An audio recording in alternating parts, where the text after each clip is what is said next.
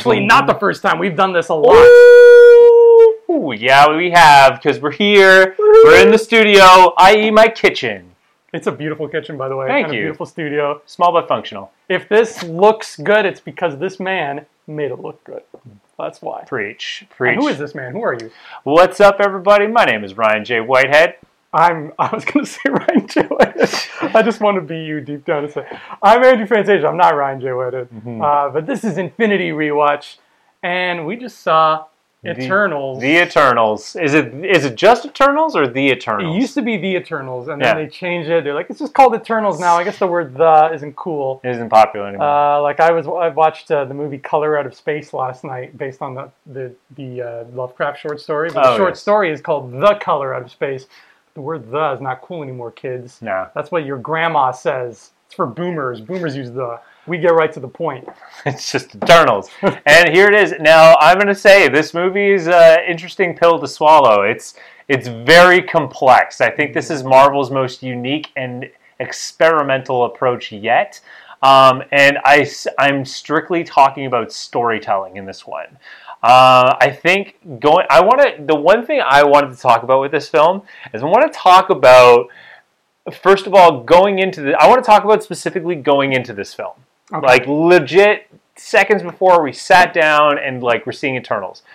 Going into the movie theater, I have only seen the one trailer and I saw one clip, and it was just like a random. It was the. It was the. It was the Bollywood scene Oh, okay. and it was just that one clip. So I had like little to no expectations for this film because, first of all, as a comic book fan, I don't know the Eternals all that well. They're a very complicated story. Uh, they did have a resurgence in 2010-ish, um, and like they had a whole big thing about that. Uh, but I find their storytelling very complicated, and they did have a lot to do in the Infinity Gauntlet. Um, in terms of just the Eternals and Deviants and all that stuff, Okay. but this time around, yeah, I'm, I'm going in here with very, very little equipped, very little equipped for a Marvel movie like this. Same. I don't know jack about the Eternals. Uh, one of them could be named Jack for all I knew going into it. Uh, all I knew was it was a Kirby thing. Hey, there's your Jack. Yeah. It was a Kirby thing, and it was cosmic. That's Hmm. literally all I knew. Uh, and that some people were really, really big, and they had a lot of eyes. So I was. Uh, what I liked going into it was I liked. I had no idea where it was going to go. yeah, You know, it wasn't like you know with a Spider-Man movie, good or bad, you you know what you're getting when you get into it. He's going to be in New York for a bit and probably shoot a web at somebody. Um, it with Eternals, I was completely just outside of my element. I'm like, what's what's this? I see these trailers. They're on a Yeah. beach a lot. There's a beach. There's some woods, and they're just having a great time. Uh, so I had no expectations, no nothing. Just I just went in thinking, let's see the next Marvel movie that happens to be about some folks who may or may not be gods. yeah. This one, I, I can't get over how complex and big this story. This is a big story, and it's Mm. understandable the runtime for this, which I don't know if one of us predicted. I think. Let me. But I'm gonna let you go back on that and, and get back to us on that. Keep talking. I have the predictions. So, so viewers, I I don't think this one's going to be widely accepted by everybody. This isn't going to be one of Marvel's popular, more popular films. Like, it's not going to be like your, you know, Captain America or Shang Chi. Like, it's not going to, or even like, you know, Black Panther. It's not going to come out strong on this one. I think there's going to be. I think this is going to have probably cult status among among the Marvel fans. Um, the story is very scattered uh, in terms of the heroes. Uh, it, I think if I'm saying the best person to follow or what the story does is makes you follow Sersi the most, and it kind of makes sense because she's kind of the bridge between you know how humanity like her, the bridge the connection between humanity and Eternals, and then kind of she's the middle central point. Um, the storytelling gets a little confusing throughout the movie. And at, from this point on, I'm going to get really spoiler heavy. So if you haven't seen it yet and you just want to listen to us, hey, thanks. Yeah. Thank you. Thank you. Um, but uh, if you do want to avoid any spoilers, we're, I don't think there's. It's hard to avoid them in this one. But uh, yeah, so from this point on, you've been warned. Spoilers heavy. Here we go. Yeah, mom. You spoil movies for yourself all the time, mom. Um, all right.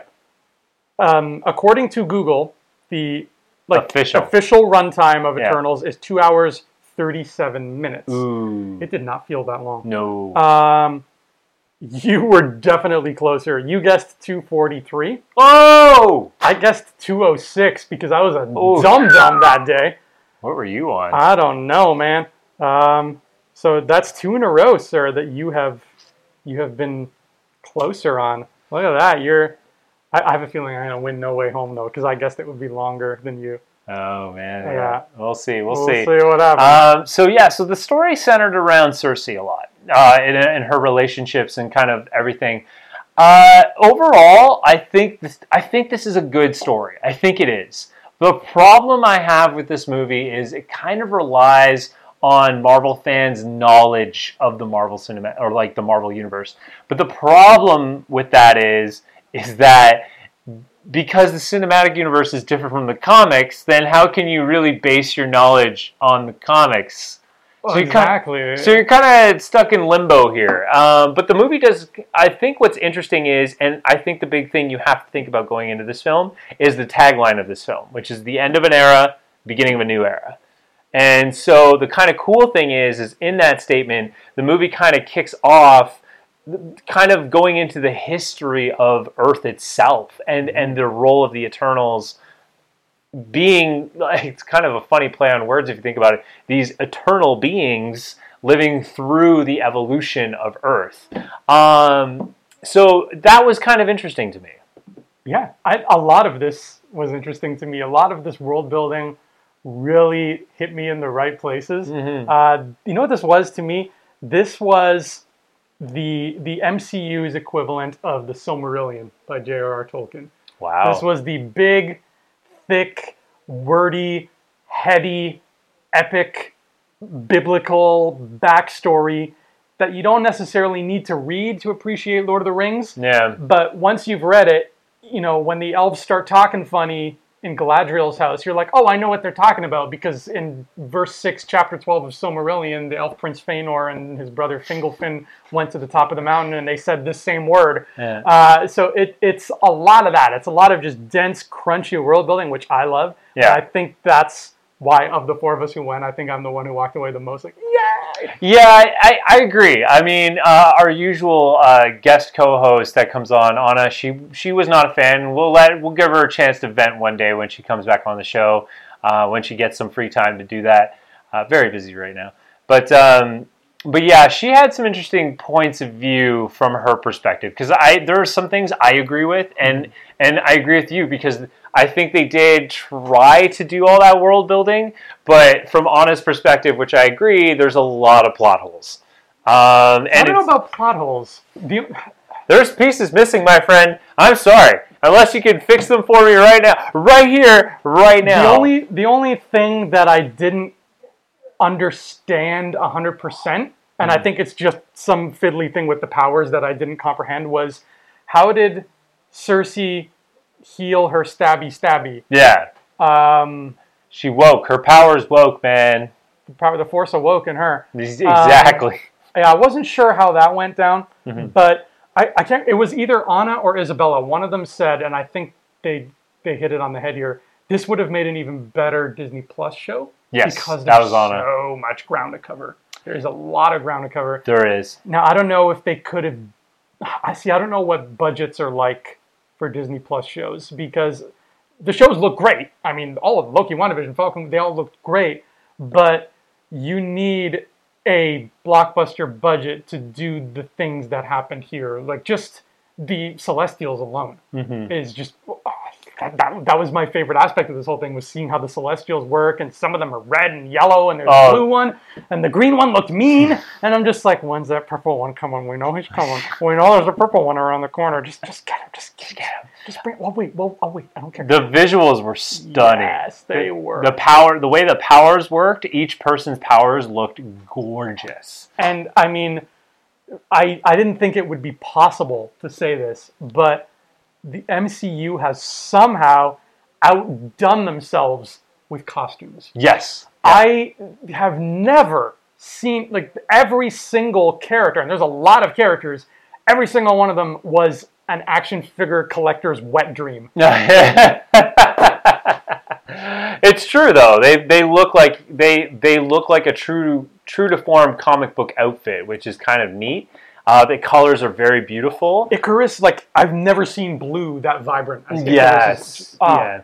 And the suit kind of like it's kind of one of those like it's kind of one of those superhero suits that does remain true to the comics. I think that if you were to literally translate like page to, to the screen, that's what a comic book suit will look like. It's kind of this liquid armor kind of look. Yeah. Um, but uh, yeah, like the effects were absolutely stunning. The characters' powers were all just absolutely beautiful to watch. Um, surprisingly enough, like though, it like a lot of people are commenting that Ikaris kind of looks and feels like Superman effects wise. Um, he's not the most fascinating one in terms of powers, like in terms of visual on the powers. I mean, Gilgamesh was gorgeous the way they kind of did this glowing fist around his uh, around his own fist. yeah. Um, Athe- uh, or sorry, Athena's weapons designs were Fina just stunning. bomb. Yeah.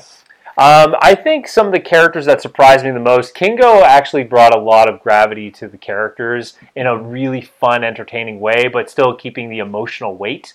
Um, and I also like uh, Makkari. I thought Makkari uh, doing her version of storytelling was just absolutely just a joy to watch, and it kind of makes you focus more, which was kind of neat. Did you have like going into it? Was there somebody who you were expecting to be your favorite, and then did that end up being right? Yeah, I was expecting Ikaris to really take the center stage, but he doesn't. He kind of takes a weird. He doesn't take the center stage as much as you think.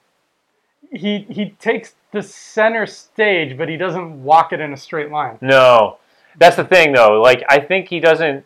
He doesn't stand firm in the center stage, whereas you know someone like Sersi does. Sersi's Sersi gets the limelight, and it's a beautiful.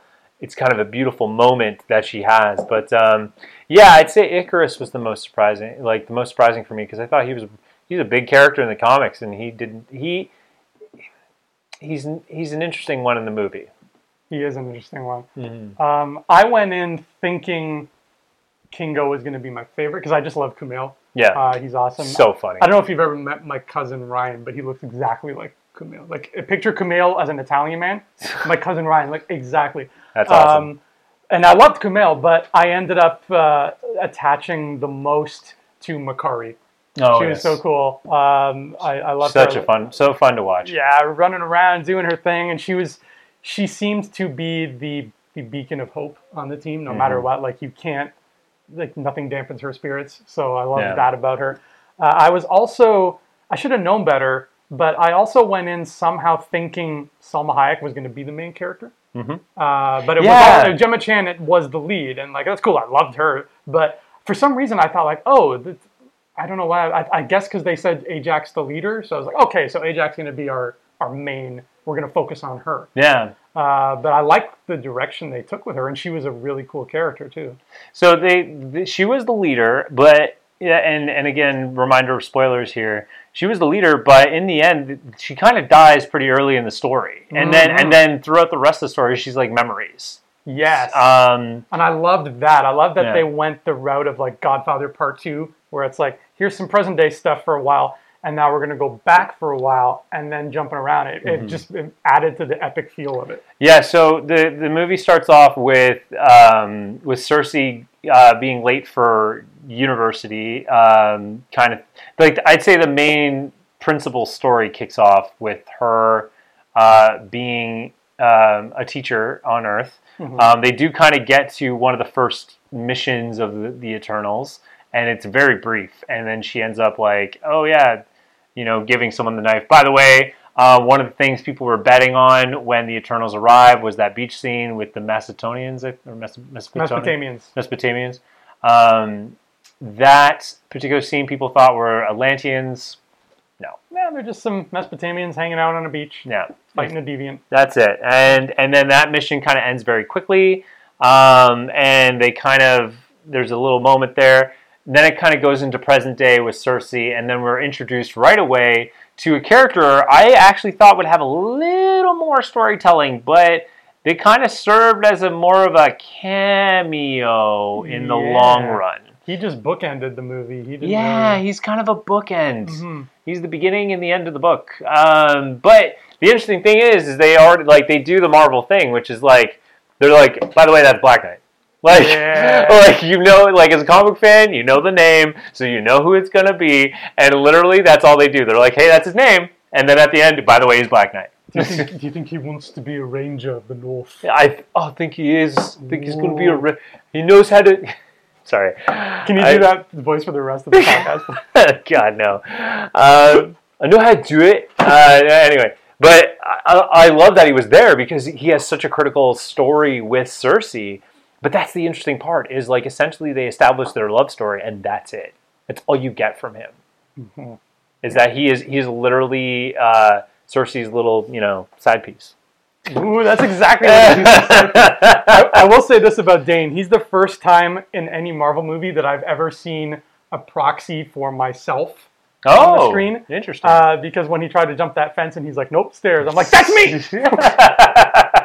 so it, I mean, he's a he's an interesting character because, like, again, he, he does kick off that love story, um, but uh, but yeah, like his overall arc is weird. It's weird throughout the movie, um, and it kind of serves a weird purpose. But yeah, I think it's because he is the legit connection between Sersi and humanity. Like Yeah. through like I talked about how Sersi is a connection between Eternals and humanity, but you know, for her to like love love humanity, he's that Rosetta Stone, I guess, or uh, whatever you want to call it. That that focus that focal point. Um, so yeah, that was interesting. And then they kind of so what happens is it kind of becomes a Magnificent Seven experience where they go and find the other members uh, pretty early on, and the Deviants. They do a good job of explaining what the Deviants are, I think, in a really simplistic way. They do this kind of side-scrolling, or sorry, the text-scrolling Star Wars thing at the beginning of the film, and ex- Mhm. and do a perfect job of explaining literally what the Deviants are. They crave unintelligent life. They are the anti-life.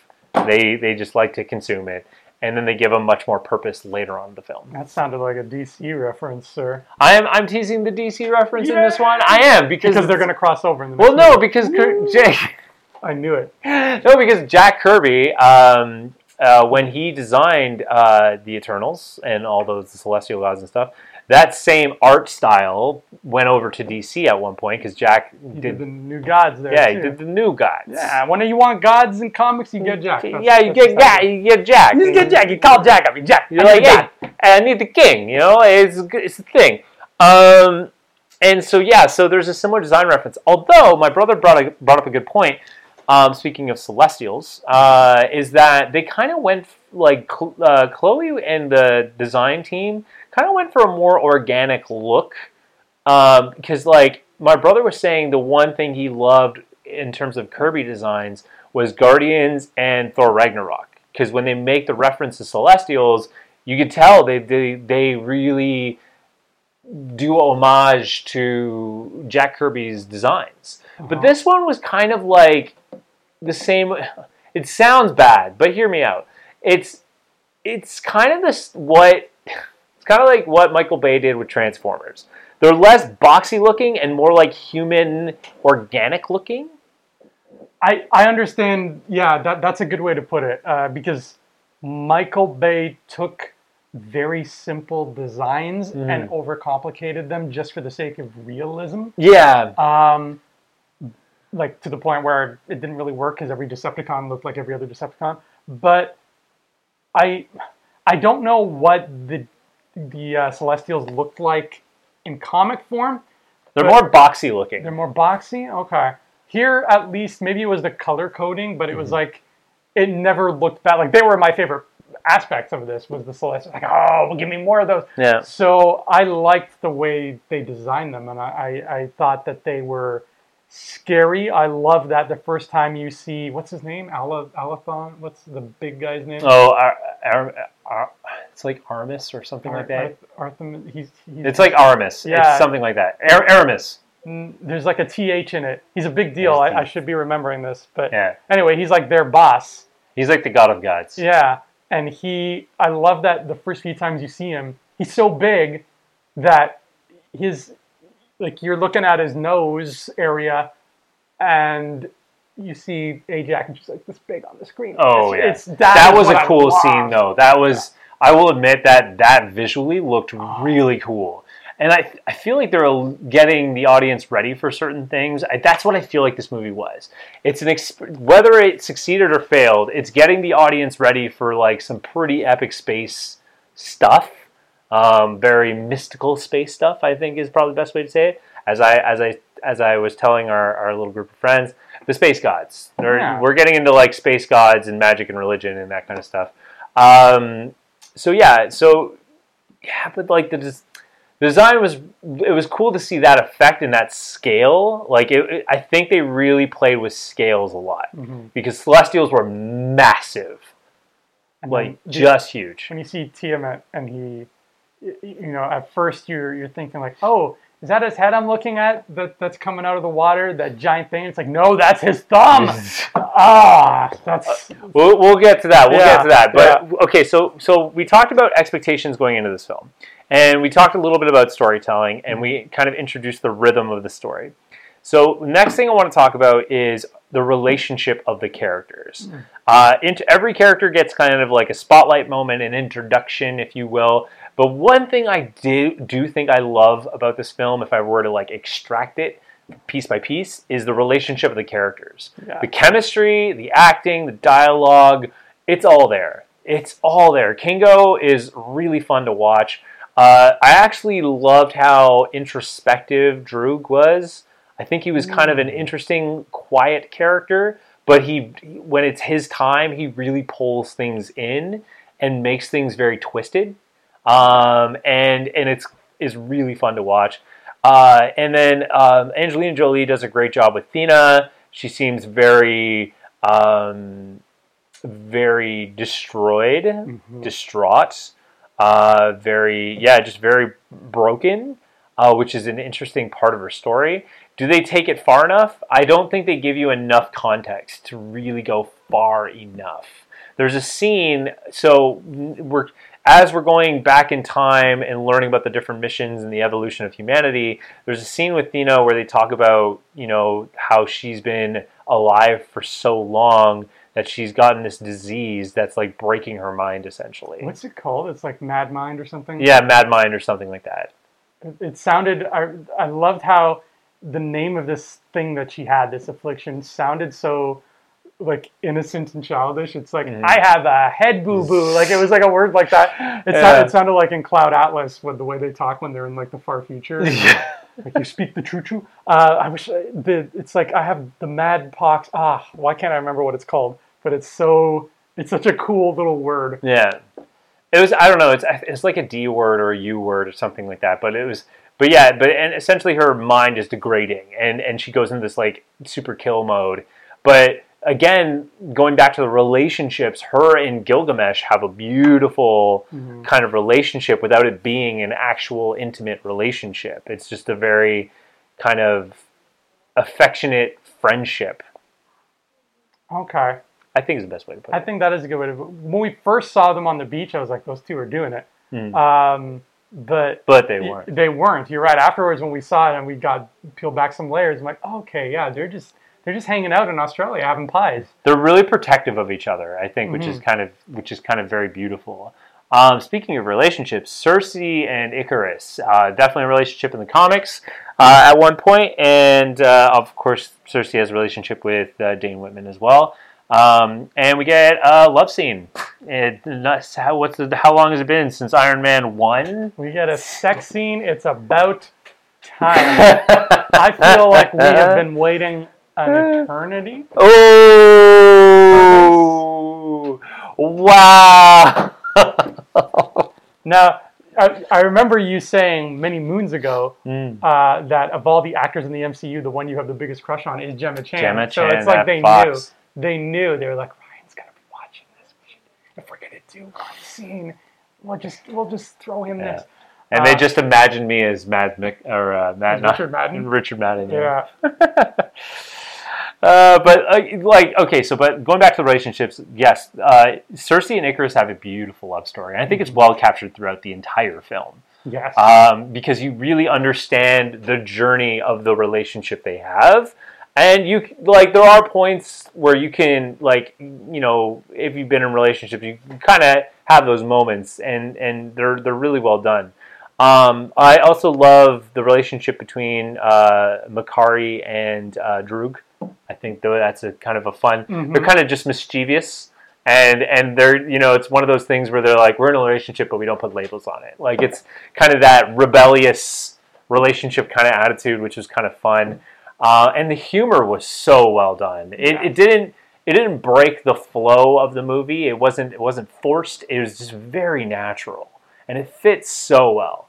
Um, so I love that. And and like I said, um, uh, also uh, yeah. So Makkari and Druig, and then of course we have the relationship between not like any intimate relationship, but the friend relationship between Kingo and Sprite as well. Mhm. And uh, Fust, Fustus has uh, Faustus. Phastos. Phastos. Yeah, he has relation. He's kind of like the just the paternal figure of mostly everybody. Um, uh, and yeah, so all the characters have wonderful relationships with each other, uh, and they're very well done. They're told very well. It, that's where the story gets kind of convoluted, though, because there's a lot of principal characters in this story. There are. Apparently, there were in the first draft even more. There were twelve of them, and they whittled it down to ten because Chloe Zhao said some of them were redundant, and it's Yeah. like you know everybody's getting less screen time, so she just kind of consolidated, uh, which I think was smart. Makes sense. Yeah, because you have ten plus Dane plus Kingo's buddy, uh, like that's that's a good amount, and especially because we're meeting all of them for the first time. Right. Um, but the the way they interplayed off one another was the cornerstone of the. If that did not work, Eternals would not work. Right. But they got it. They got all those crisscrossing relationships you mentioned. It was all laid out there in front of you. It all had layers to it. I love that the plot of this was essentially we were rock stars once. We got to get the band back together and do one last concert. Uh, but oh, psych! The concert is going to be bad news because some drama happened in the band. There's, you know, a, a little bit of a Yoko tossed into the mix now. What's going to happen? Uh, and I, I think that that is, you know, we always talk about how every Marvel movie is a different thing. Captain Yeah. America is a political thriller, etc. To make this one, uh, let's put the band back together, biblical story. Ah, like yes, Yeah. yes, Yeah. chef kisses everywhere. Love it. Um, I, I, Druig, I was worried about Druig because I was worried going in that he was going to be the the villain and he's going to be like, oh snap! In the third act, I betrayed everybody. Um, they were kind of pointing in that direction with a lot of the promo material for some reason, Mhm. and I was worried because I'm like, that sounds way too much like the Inhumans show. Yes. He even looks like the guy who plays Maximus. Nah, yeah, yeah. So I'm like, no, don't do that.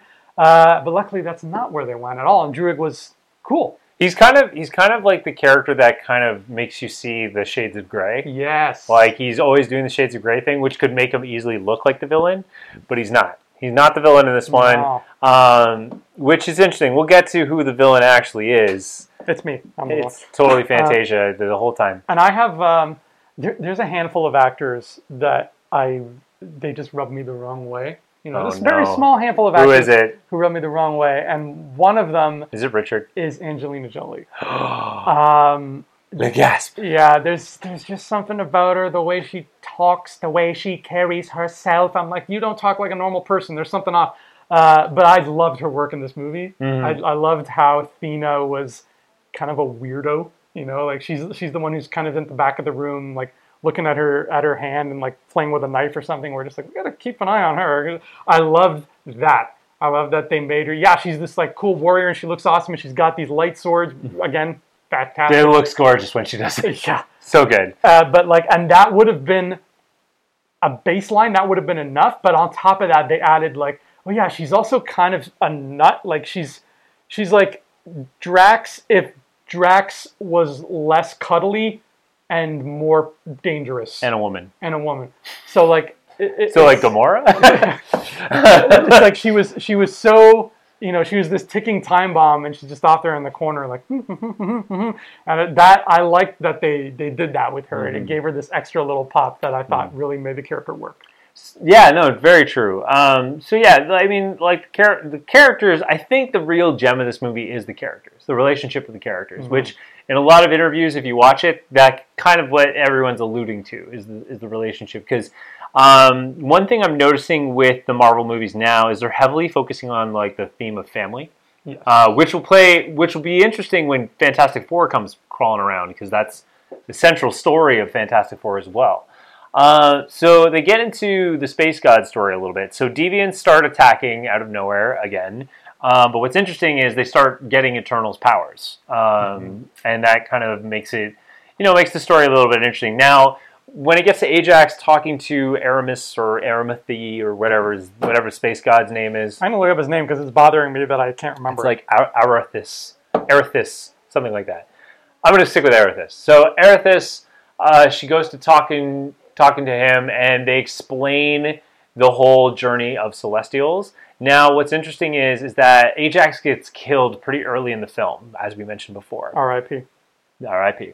And uh, what ends up happening is this like gem comes out of her and goes into Sersi, and then she's able to talk to Er- Erithis, and she learns a little bit later in the film that um, you know uh, Celestials decided to create Arishem. Arishem. That's his name. Yeah. There you go. Arishem uh, decides to create these creatures uh, who had the ability to evolve and live a very long life. And they started to evolve to becoming predators and eating intelligent life. But um, celestials need intelligent life to create the energy required to create more celestials. That's that's the explanation of the story they're going for. Cersei learns about this history uh, and learns that the Eternals were created without the ability to evolve, um, but they're they're they're created with the ability to be like super powerful. Like essentially, they created like a in like a D and D game a level 100 hero. Um, so the hero can't grow anymore in terms of experience, but the hero is like super powerful, and their job is to wipe out the deviants. So after the planet amasses enough intelligent life, they uh, the Eternals defend it from a deviant, so they can keep amassing and getting enough intelligent life to acquire the power needed to create Celestials. Interesting story. I'm gonna buy it. I'll take it. Hmm. You know, and and I- and I think it's kind of a fun way to build off of these Marvel characters. Um, kind of interesting thing here I find is that, and this is my problem with the film, is because they didn't go far enough with that. They kind of explained the origin of Celestials, but they didn't they didn't go past purpose. Um, and the movie does foreshadow that a little bit. Ajak talks about, you know, hey, you guys are super powerful. You did your job. Go find purpose and tell me what you find afterwards. Um, Celestials, yeah, they, you know, they're they're gonna wipe out humanity. You know, bada bing, bada boom. Get more Celestials. Life is happy. Everyone, you know, circle of life moves on. Um, and that's kind of the general feeling with Celestial's role in this. Eternal's role had a bit more interest to them because you kind of get a better story of like essentially why they were created and like what their purpose is. Um, and then thus creates the conflict is that Sersi's like, okay, we got to stop them from, you know, essentially creating the celestial that's going to blow up the earth. Which to me got interesting because I'm like, the whole premise is is they want the celestials to consume intelligent intelligent life enough to create a celestial and then they you know they move on and create more lives and more planets to create more intelligent life to create more celestials. So sersi's like nah i ain't about this. We're gonna stop this. And then celestial god dude's like hey no you need to let this happen because there's a balance to life which is interesting i think that's going to play a big role later on Mhm. there's a balance. Uh, and so she's like, well, no, we're not going to do that. I ain't about, I ain't going to be getting rid of this life. So I'm like, okay, well, if you can't let life live, then you need to let death come. So I thought there was kind of a nod or some sort of kind of subtext to Galactus. Well, yeah. because Galactus is a celestial. Yes, he's a big purple one, and he Yeah. Said right at the end, you know, not to jump ahead, but he's like, "I'm gonna judge. I'm gonna look at your memories, and I'm gonna judge this world, Mm-hmm. and I'll determine whether it's worth saving." And I'm figuring if he determines no, that's when he calls his purple friend, and he's like, "Hey," Yo, send your herald. and Galactus is like, "New phone, who dis?" Um, I want to talk about the deviants for a minute Yeah. because I was on the way here. I was chatting with Tiago on the phone, and he had just come back from watching this as Ah, well. And we were okay. chatting about it for a bit. Good timing. And uh, yeah, I, um, you know, again with the deviants, I had no idea what to expect. I went into this movie though, just based on what I read about the movie, expecting Kro the deviant to be our main villain. Yes. Um, and I guess he was ish, but Question mark. the thing is, takes a long time for Kro to show up. Yeah. And by the time Kro shows up, we already know about Tiamut. And at that point, it's like, okay, you're a big celestial who, I mean, you're a big deviant who talks now. Great. But we have bigger problems. Yeah. There's a thing growing. Like, we, dude, like, we, we got shit to take care of. We, we don't have time for your tentacle juice. Um, so I thought that was an interesting choice of having Kro kind of be spotlit as this villain early on in the and I, I I'm sitting here wondering if the movie could have been better served without him in it.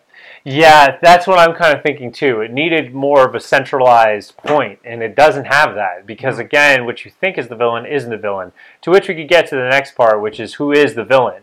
And the real villain here is Ikaris. Because Yeah. Ikaris learned of the truth before all the events of the whole movie takes place, um, and he ends up killing Ajak for it. He's like, yo, because Ajak explains the same thing. She's like, I've been talking to Super Space God Dude, and this is what we are, this is why we exist, blah, blah, blah. And Ikaris is like, well, I, I live for the mission, and now you're telling me the mission's a lie, and it's this whole thing. And he gets really upset, and he ends up like feeding her to the deviants, literally. Um, and so that kind of makes Ikaris the villain, and then it becomes the final battle scene is is essentially you know them versus Ikaris, uh, and again, why do they hate on like the Superman beings, guys? Like, what happened to loving Superman? Yeah, I I don't don't know. get it. He, he looked cool every time he did Yeah. his yellow eye thing. I was like, yes, more.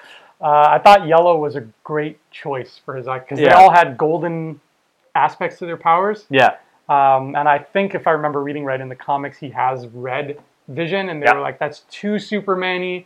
And I agree. I like the gold better. They did say though that like a lot of people are like, oh, it's you know the effects are a lot like Superman, and Chloe, Chloe and Kevin Feige and all that kind of did a nice dodge of the question.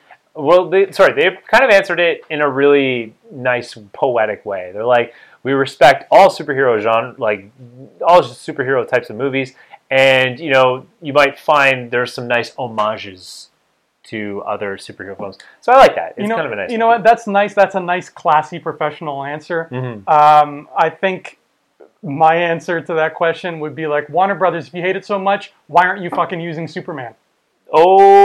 Oh. You have Superman, and you're like, no, we're good. No, we'll do No, Batman. It's okay. I want to make another Harley Quinn movie. I'm a, I'm a Warner Brothers executive. so if you're not going to use them, why don't you give them to people who actually know how to play with their toys? Oh my god. Where have you been? I love it. All right, so yeah, so Ikaris becomes the villain. Uh, the final battle is is just an all out, just awe. Yeah, it's it's beautiful. amazing, uh, and the fight was really smart. And and there was kind of clever ways of how they defeated the villain um, in that way. Uh, in the end, it was the power of love. You know, Power of defeats love. defeats the villain. Uh, but it's cool because they do reference the Unimind, which is something the Eternals do. They like put their souls together and they become one supermassive being. In this one, it's a little more just a yellow, uh, bright light, essentially. I loved that visual though, and Mm-hmm. the music that they went with. Ramin Djawadi composed this music. Yes. and uh, it's beautiful. Mm-hmm. Uh, that was one of the most gorgeous sequences of the movie. yeah. And you know what I haven't seen in a movie in a long time, and I was so happy to see it here? Hmm. A volcano. You know how long it's been since I've seen lava in a movie? Bagba. It's been I we we got too worried about gritty realism, Yeah. and we forgot to have fun with lava. Yeah, no, for sure, and and it, it's a great, it's a beautiful landscape for sure. Um, and yeah, so the fight scene's really cool. Sprite also kind of has an interesting story arc through this whole thing. I think there's a beautiful scene with her and Kingo, and he kind of does a really cool analogy in explaining her relationship with with Ikaris. And you know what's so weird about that is I'm literally looking at her Hmm. in that scene before Kingo opens his mouth. I'm looking at Sprite and I'm like, she would play an awesome Peter Pan. She looks just like Peter Pan. Yeah. And doesn't he friggin' say, Yeah, he you ever the- read Peter Pan? He's like no, because like he essentially says she's Tinkerbell. Yeah. and she loves Peter Pan, but they can never be together. And it's and and they do foreshadow Sprite's story in the very beginning, like with Sersi. Um, but it's it's kind of interest. It's kind of interesting how they do it, and I, I like her story. I do, I because she's like deprived. Essentially, she's deprived of the full experience of living a full life because she's only at a specific age. Um, Which was a, a really rude thing for what's his face to do to build her that way, Arishem. Yeah. Um, uh, by the way, do you know who voiced Arishem? was it Bill Skarsgård? Uh, no, that was Kro. Oh, he was Kro. Okay. Arishem was David Kaye, who you might remember as Beast Wars Megatron. What? Yeah. Oh my god. Megatron was in this movie. That's awesome. wait, oh yeah, the original, original Meg. Yeah, the T Rex. Wow. Yeah. Oh, I love that Megatron. that was one of my favorites. Um, sorry, I thought you meant like Generation One. Oh, Megatron. Frank Welker. No, yeah, no, no, no. Um, but yeah, okay. So again, I think I, I think as a Marvel fan, if you're going to go into this film, don't worry about the lore. Do not even think about it because what this movie is all about is the relationship between the characters, um, and and the deviants are just kind of uh, a means to an end, literally. Uh, so that's kind of interesting. And the, the- this is where it gets interesting because the end I find is kind of neat in a weird way.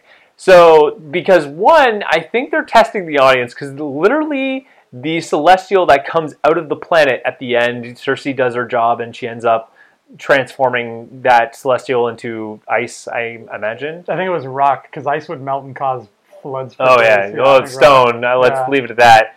Uh, I don't know. It's hard to say, but the scale, the scale is interesting, I love and that. I I think they're teasing Galactus. I really think they are because they're really testing what the scale of the villain is. Now, what's interesting too is that thing was pretty freaking massive. So it's gonna. Im- what I think is gonna be interesting is it's going to impact the Marvel Cinematic Universe in the sense of any film in the future. Like you can't, like for example, if the X Men ever show up in the MCU and they use their Blackbird, as soon as they fly like north, or north, yeah, north, maybe north. I don't know. Well, Maybe it looked like they were in the Pacific with all those volcanoes. So south is- Ring of Fire there. yeah, south. So if they fly south, they're gonna they're gonna cross it pretty easily. Like it's it's pretty massive. And I love that. It's like remember in the in the Tick when Chairface starts writing his name in the moon and they stop him, and then but the rest of the series there's the letter C H Yeah. in the moon. It's like that. Like it's gonna be there forever. yeah, and, you're it's right, huge. uh, It's, so massive. big, and I love that. It just the idea that it's there now. It's Yeah. just part of Earth. There's a landmass that looks like a big dude, and I guarantee you, you know who uh, is not happy about that? Oh. Namor. What are you doing to my ocean, bruh? What's this? You put a man? Did, did you kick your statue in my yard? Hello? Freaking surface dweller and uh, or space dweller in this case. He is going to be fear when he comes out in Black Panther 2. Furioso. He's gonna Wakanda's gonna be like, "Hey, what's up? Welcome to Wakanda. Who are you?" And he's like, "I'm the pissed off dude that you guys threw a big ass rock shaped man in my uh, in, in my my backyard. What's up with that?" And Wakanda's like, "We didn't. I don't know what that. That's not us." So I, I, I wholeheartedly agree. I, I think the oceans are definitely impacted in this movie in, in a great way. They talk about glaciers melting. They talk about a whole bunch of things. Um, so Namor is going to be an interesting character with the, with the effects of what's going on in the MCU thus far. Um, so then what happens is is that you know Sersi and talk about Burkett bookends. Sersi rendezvous back with Dane Whitman, who throughout the movie she has one conversation with him. And they're setting up Black Knight fairly quickly with very little context. Like beginning of the movie, you know it's him. His name's Dane Whitman, and he teaches like history. In the middle of the movie, she's like, "You should talk to your uncle," which is like the key to his origin story completely. And at the end of the movie, we get to him in in the room, and I'll explain one other teasing factor. There's a scene with Athena where she's going through Makkari's stuff after. Athena, she'll be very mad if you don't Sorry. God, mm-hmm. Athena. There's a scene with Thena where she's in Makkari's room after Makkari's been living on the ship for God knows how long and collecting all these artifacts. She picks up a sword, and Sprite goes, "Oh, is that the ebony blade?" Clearly teasing the Black Knight because that's what his famed sword is called, right? And she's like, "No, it's the X, yeah, the Excalibur." Then it fast forward to the end of the film. Um, oh, I didn't even get to one of the other parts. So, in order to create the Unimind, they need the tool that connects them to space god named Uh, Er- Aragorn, son of Arathorn. Hold on. Eremathes or Eremathias or Aramas. Why? Why is it so easy to forget this Theus. word? Something like that. Not a Theus. Hold on. I will. I am going to d- look this up, even if it kills me. Arishem. Arishem. Arishem. So Erish, so the the tool to create Unimind is the essentially the the gem that allows them to communicate with that guy.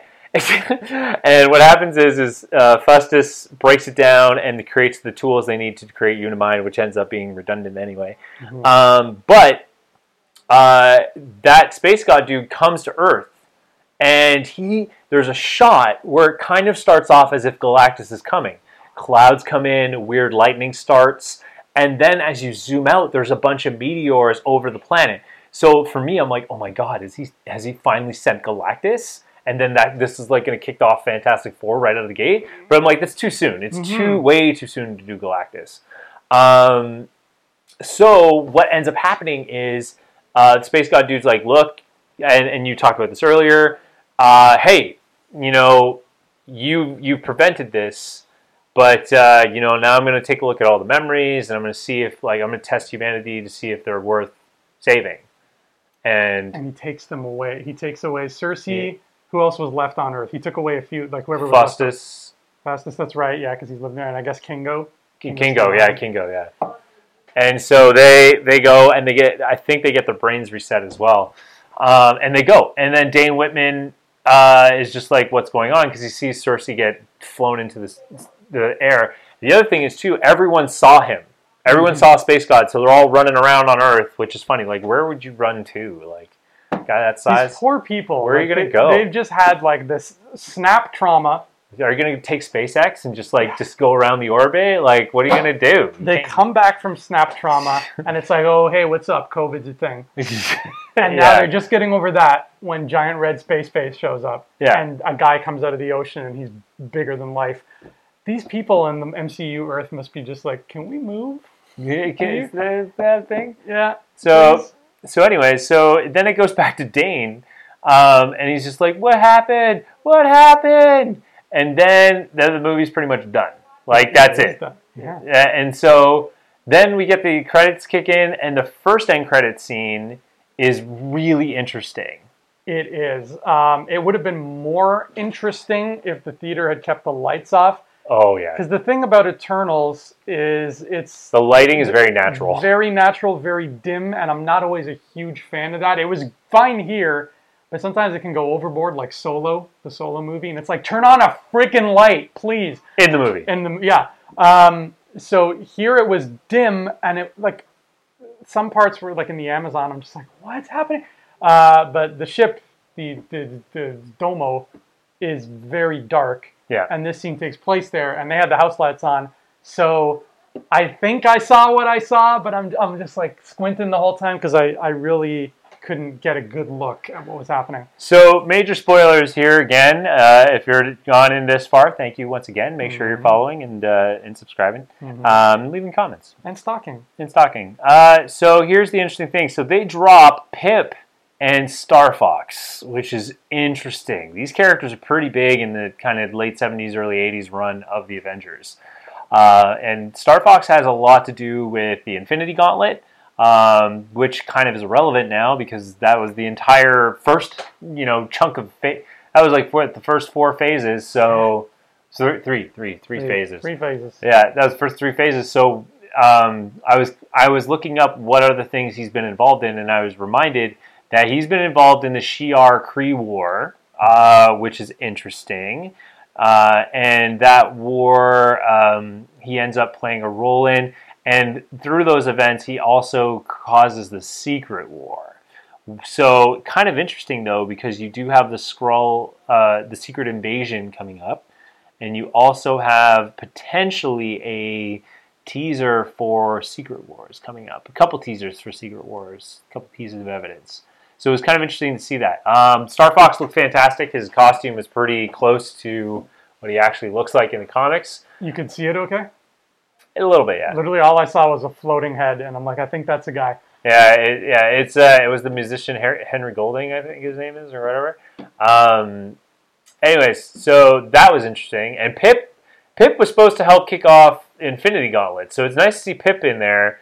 Uh, who I believe was played by Patton Oswalt. That, that sounded was. like his voice. He was, yeah. That I was more excited for Pip because he, he's. I knew about Pip as a character, like he was from the Silver Surfer cartoon. Yeah. Uh, so I'm like, oh, it's Pip the dwarf. That's neat. Uh, even though I never would have in a million years expecting him to show up. Yeah. I remember there was like a whole bunch of stuff online of people talking about this dude and what playing Star Fox. Yeah. And I'm glad you're telling me this about like what he's involved in because every time I heard that, I'm like, I don't know who this actor is, so who cares? And I don't know who this character is, so who cares? Yeah. Um, and you know, they made it like this big deal, like, look who's here, it's Star Fox, and I'm like, who? Um, and why is he not purple? Good question. Why is he not purple? That's a thing. Mephisto confirmed. I knew it. Um, it, it's interesting because because Fox is an Eternal. Star Fox is an Eternal. They established yeah, that. because he's got the little bead mm. thing. Right and Thanos is a deviant. Uh, he's kind of a half deviant. So it's kind of a near interesting thing there. Um, but yeah, interesting, interesting in credit sequence. Not sure what it means yet. I still don't know where this is going personally. Uh, I still have to do some research, check out some other fellow hardcore fans, see what they're saying. Um, the the actually the end credit sequence that fascinated me the most was the second one. Yes, yeah, same mm-hmm. because mm-hmm. uh, there's a bit more familiarity to that, and there was build up to it. Because that sword, man, there's something about a blade. sword wrapped in bandages, like a mummy like a mummified sword, and then there's magic words that appear on it. Oh yeah. Um, I just I love the magic aspect so much more than the cosmic aspect. Mm-hmm. So anytime we start getting to magic, I'm like, mm-hmm, mm-hmm, mm-hmm. And I loved it. I thought Kit Harington did this great job with with Dane, where he made him this sort of like not a coward, but mm-hmm. he's just like flustered all the time. And I, I like that. I think he's kind of like the average Joe that's yeah. like thrusted into this, and it's it's really interesting. Um, it's a nice change of pace because he was yeah. way too stoic as Jon Snow. So it's nice to see him play something a little different. I think he's going to be like the Indiana Jones of Marvel. Yes, is kind of what I'm what I'm getting a hint of here. So the last end credit scene, got or everyone, what you kind of see is you see him open a case with his family crest on it, which was uh, the gift it was a gift that was given to him at the beginning of the film for his birthday party. Sersi gives him a ring, it's the original ring of his family crest.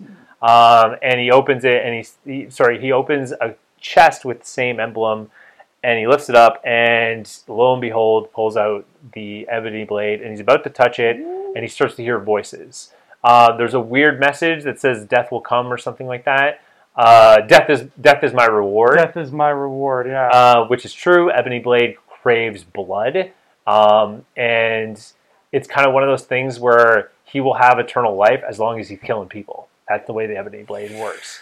That's scary. Yeah, but if he doesn't use it, it'll take away his life. So it's kind of this weird struggle of life that as long as he uses the sword. Um, I'm not 100% sure if that's the case, but I'm pretty sure that's that's what it is. So it's an interesting thing. Um, but I love the setup there. Then we hear a voice, which to, at first I thought was Nick Fury, but then you dropped, I think, who it actually is. I think it's Kang. I think it's Kang, which makes sense because mm-hmm. this movie's about time. Yes. Yeah, so it's very. I mean, he is the long game as far as Phase Four is concerned, right? Is Kang. So I think that's a safe bet, and I think I could be wrong, but I think Black Knight's powers involve kind of hopping around time and you know some magic dimensions and stuff. Yeah. So it makes sense to me uh, because I have a feeling I could be wrong, but I have a feeling that uh, they're not in any rush to make Eternals two. I don't think there's any sort of push or demand no. at this point because it feels like everything that it's building with you know Black Knight is his own thing, um, and even the big cliffhanger ending of like I'm taking the Eternals and I'll be back, what Arishem says, that that could his return could be, you know, an Avengers level thing, like Avengers five, or you know what Fantastic Four, even like it's it doesn't have to be Eternals two. Mm-hmm. Um, but and I like that aspect of it. I know there's something cool about it, knowing, not knowing, but there's something cool about not having it spelled out like there's going to be a trilogy of these because now it's like okay, there's all these characters and they're all going to branch off, and we don't know where or when we'll see them again. Mm-hmm. And I like that a lot. Um, the only like maybe the Star Fox thing could be an Eternals too because that seems rooted in their world. Yeah. But everything else, Black Knight, Arishem, it could really just touch the other corners of the MCU. Right, and, and here's the interesting thing. So, talking about loose ends here. First of all, I think it's Makkari, Druig, and there's a third one. Uh, sorry, Athena. Uh, Makkari, Druig, and Athena. Or, Athena. She's gonna be so Ah, mad. so mad, yeah. Um, they are on the ship, and they didn't get their brains reset. They didn't even see the space god dude, so they don't know what happened to Sersi, Phastos, and um, Kingo Kingo. and. Sprite. I guess she stayed behind. Yeah, but Sprite's human. Oh, yeah, but she still carries the memories, right? Yeah. So, so there's that too. Um, so, so there's a couple loose ends here, and I think Fox is going to help that. A couple of interesting players that need to be addressed that might help this story further.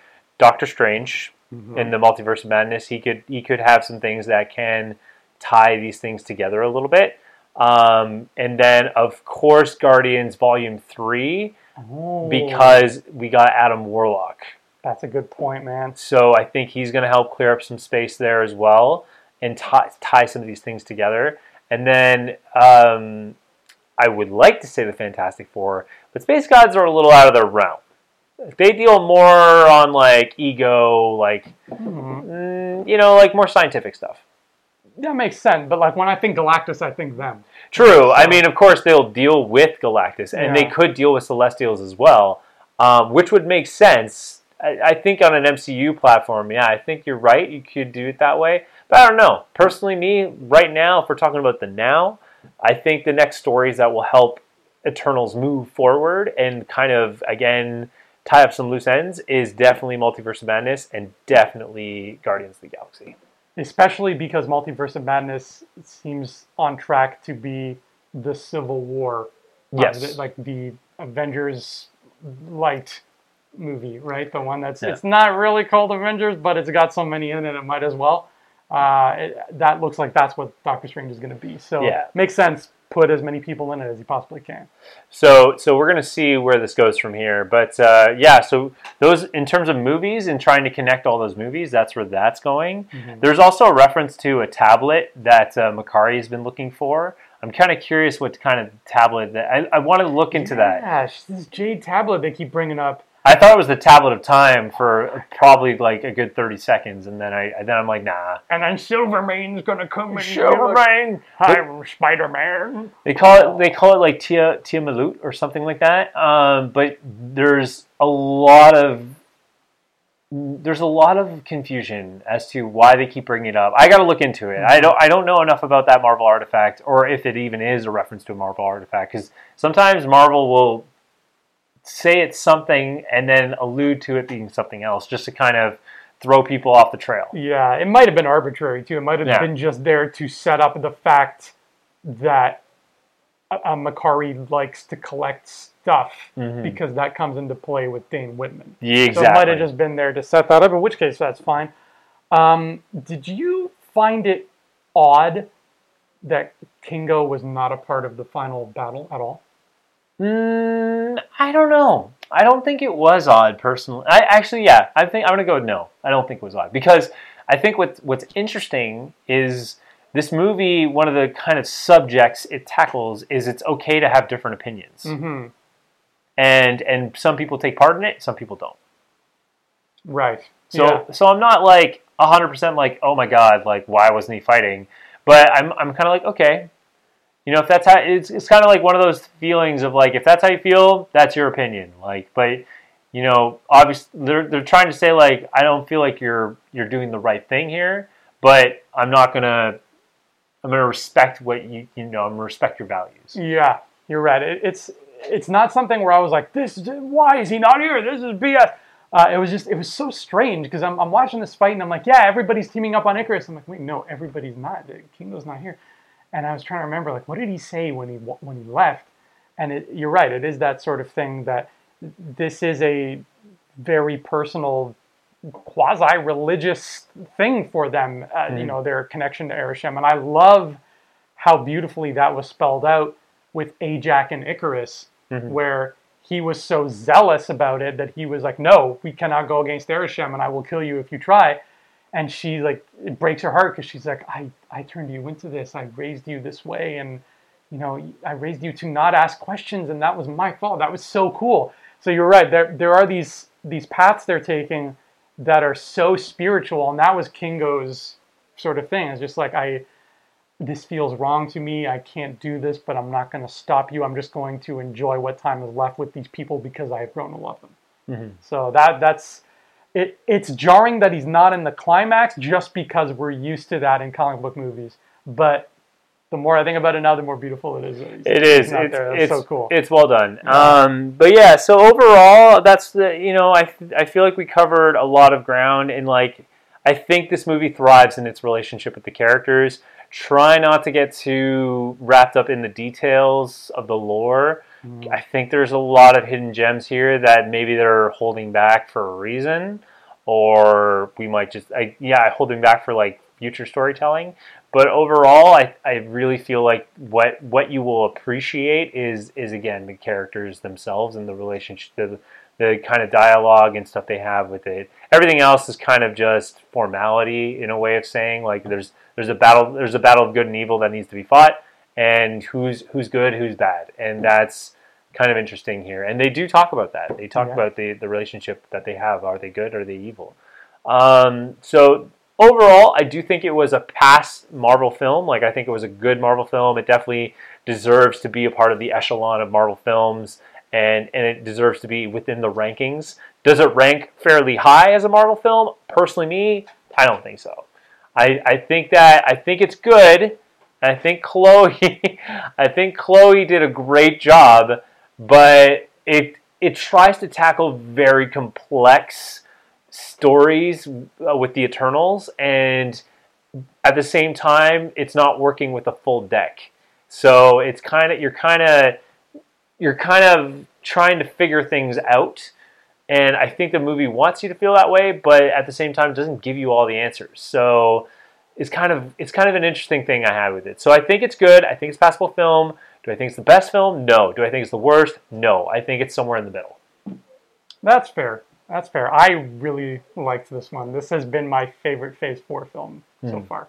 Um, it was it, it hit a lot of right notes for me. I love the world building of it. I love the epicness of it. I loved all these characters. I loved how I kept getting surprised by them and mm-hmm. how they were going to turn out to be, which was nothing like what I initially assumed they would be. Um, I want more Celestials. I want a whole scene that's just Celestials talking to each other, and every one of them is a different color, and they're like, "Let's talk about planets." Uh, I don't know what they talk about in their spare time. Their mm. lives must be pretty dull. um, I I think that I because I went in expecting zero familiar MCU. Like I was never expecting like I wonder if Thor is gonna pop up. Like that was never a thing. Mm-hmm. So I didn't have any kind of disappointment of like we didn't see anybody familiar.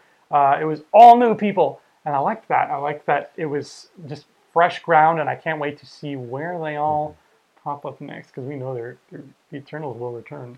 They said so in the credits. They did say that. They did say the Eternals will return, which I thought was really interesting. Um, and it, it said dot dot dot and I thought it was going to say the name of the movie, and I was really, really yeah. It's, it's gonna be it's gonna be interesting for yeah. sure. I think that um, I think the final thing I want to add to this is um, is for me. Oh my god, I almost lost it. One second. I lost something earlier too, and then I found it. Uh, yeah, no, I, th- I think that uh, the interesting thing for me here is with Eternals. Yes, it says the Eternals will return. Um, but they didn't say when.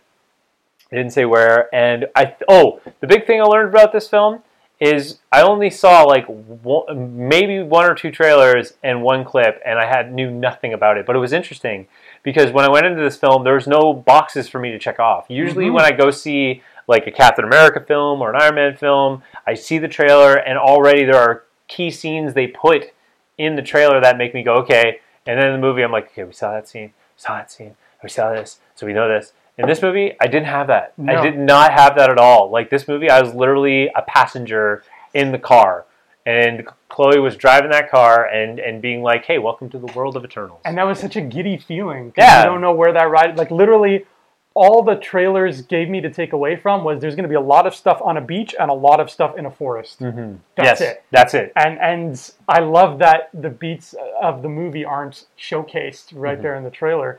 I think I'm going to say this right now. I'll heap some praise on Chloe Zhao here because she deserves it. I think that judging by what she did here, Mm-hmm. she is the right person to finally do a big budget adaptation of a Cthulhu movie. Because Guillermo del Toro's been talking about doing one for like 50 years, and it's like, dude, if you're gonna do it, do it. Um, I think she can do it. Interesting. She she nailed in this movie. She showed she can nail big characters, both you know emotionally speaking and physically speaking, like huge characters whose finger is the size of you know half a continent, and like cosmic strangeness, and making it all cohesive and interesting and making me care about everything. Mhm. That's a tall order. And Lovecraft stuff is notoriously known for being hard to adapt to film, but I think she can do it. I think she can visually tell those stories and make it comprehensible. Yeah, I mean, can she do big? Like, could she do an Avengers kind of level story? Hell yeah! I think Oh, she's. yes. I think one thing she did really well is demonstrate her ability to handle multiple characters because she does a good job with that. Mhm. I think what I would like to see more is a more grounded story from her. I hate using that word because, like, for example, when people say I'm going to do a grounded Fantastic Four, I just like cringe.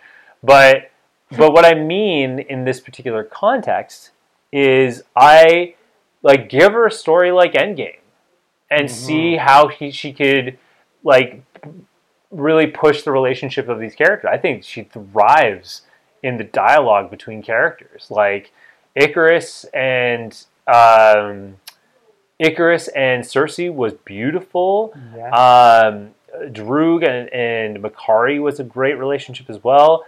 Kingo and Sprite, all these characters that I mentioned earlier about relation, uh, Gilgamesh and Thena was was amazing. Ajak had relationships with every single character, and all of them were uniquely genuine. Um, and so that was really interesting. And so I think that's where she thrives. But this whole celestial god thing and like the backstory was kind of missed. And that's where the struggle I had with this film was kind of missed. But I, I think that's on purpose because I don't think Kevin Feige wants to rush this phase Mhm. uh, because, as the film suggests, it's the end of an era and it's the beginning of a new one. Yeah. Uh, and I think to bring back full circle to the Silmarillion reference, I think, and tell me if you agree, but I think if any Marvel movie so far has deserved the Peter Jackson let's extend it a bunch on DVD treatment, it's this. Yeah, I think I think we can expect to see a super extended edition. It's like a four-hour cut. But uh, am I happy that we have Chloe Zhao and and and that she did a Marvel movie and it was the Eternals? Yes, I'm super happy she did it. I'm super happy they took the risk and they did a movie of this scale because now you can now continue to go very weird with Marvel. Which with something like Thor in the beginning, that's what we kind of said. Like, go weird. Don't be don't do Thor in New York because we've seen that. Like Yeah. we've seen enough heroes in New York. Thor in Asgard is interesting because there's more to the Marvel universe. And that's what this movie proved is that there's a lot more, like a lot, like a biblical sense Yes. of the Marvel universe. So on a scale of zero Infinity Stones to six Infinity Stones, or a whole gauntlet, how many stones are you giving it? I'm going to give it a 4. Four stones. Four stones. All right. Chloe, I love your work. I think you have you scream potential, but like I said, one of the problems I have with this movie is the backstory. You were you went you you delivered on some key concepts, but the overall the why of this like why is this story here? I don't think you quite captured it for me. and it's not your fault. I think you you were given a very you you were very excited to do this story, and it was very complicated. Um, but there's there's lore missing that needs to be told and to give give better context, and that was my issue with it.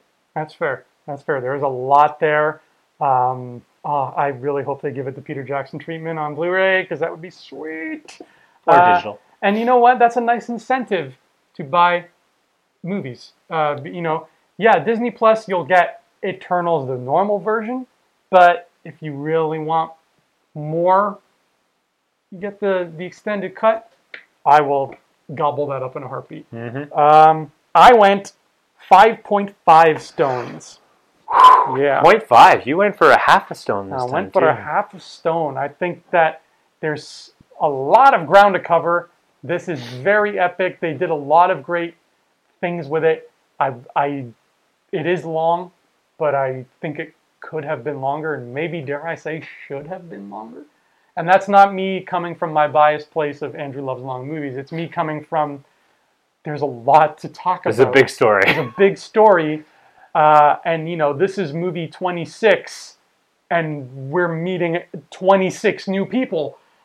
You kind of need to to give all these people room to breathe. yes. Uh, so that's that's where I think it just loses me a bit. It's just like, yes, give get more in there. Show me what these people are like, um, it, and give it that space to kind of really stretch and be what it needs to be.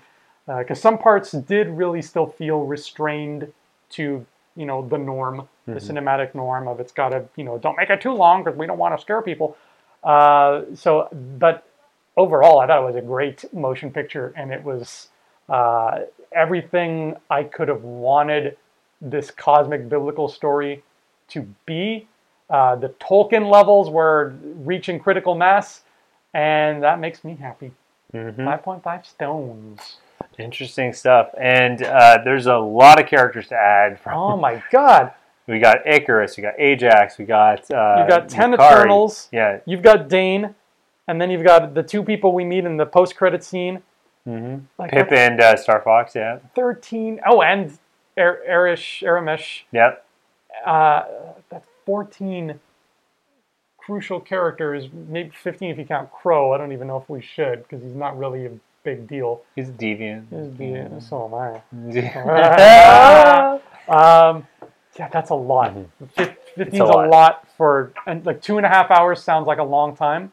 It's not when you have to introduce 15 characters who have never been introduced in a 25 film established world. right. So, It's a lot. Um, but now, that being said, what's next? So, at the time of this recording, which was done immediately after Eternals, um, we now have the big Marvel event coming up on November 12th. oh, that, that event, yeah. There's a sorry, two couple couple big Yeah. events here. So we got the Marvel event that's literally coming up next week on November 12th. We have um, we have Hawkeye coming up at the end of the month on November 24th. Uh, and then we go into Spider Man in December. And then we're on a bit of a hiatus, uh, as far as we know, till May, which Oh, is Doctor Strange and the Multiverse of Madness. I think it's safe to say we'll get Miss Marvel before Doctor Strange. I have a feeling that might be the case. I do. I do. Maybe She Hulk. Who knows? Because like that was Miss Marvel was supposed to be like December. Yes. How much could they possibly need to delay? Yeah.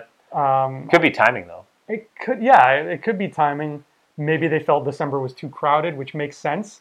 So we have that five month gap. Throw her in, put her in March. I think that's a great place for her. Put her in March.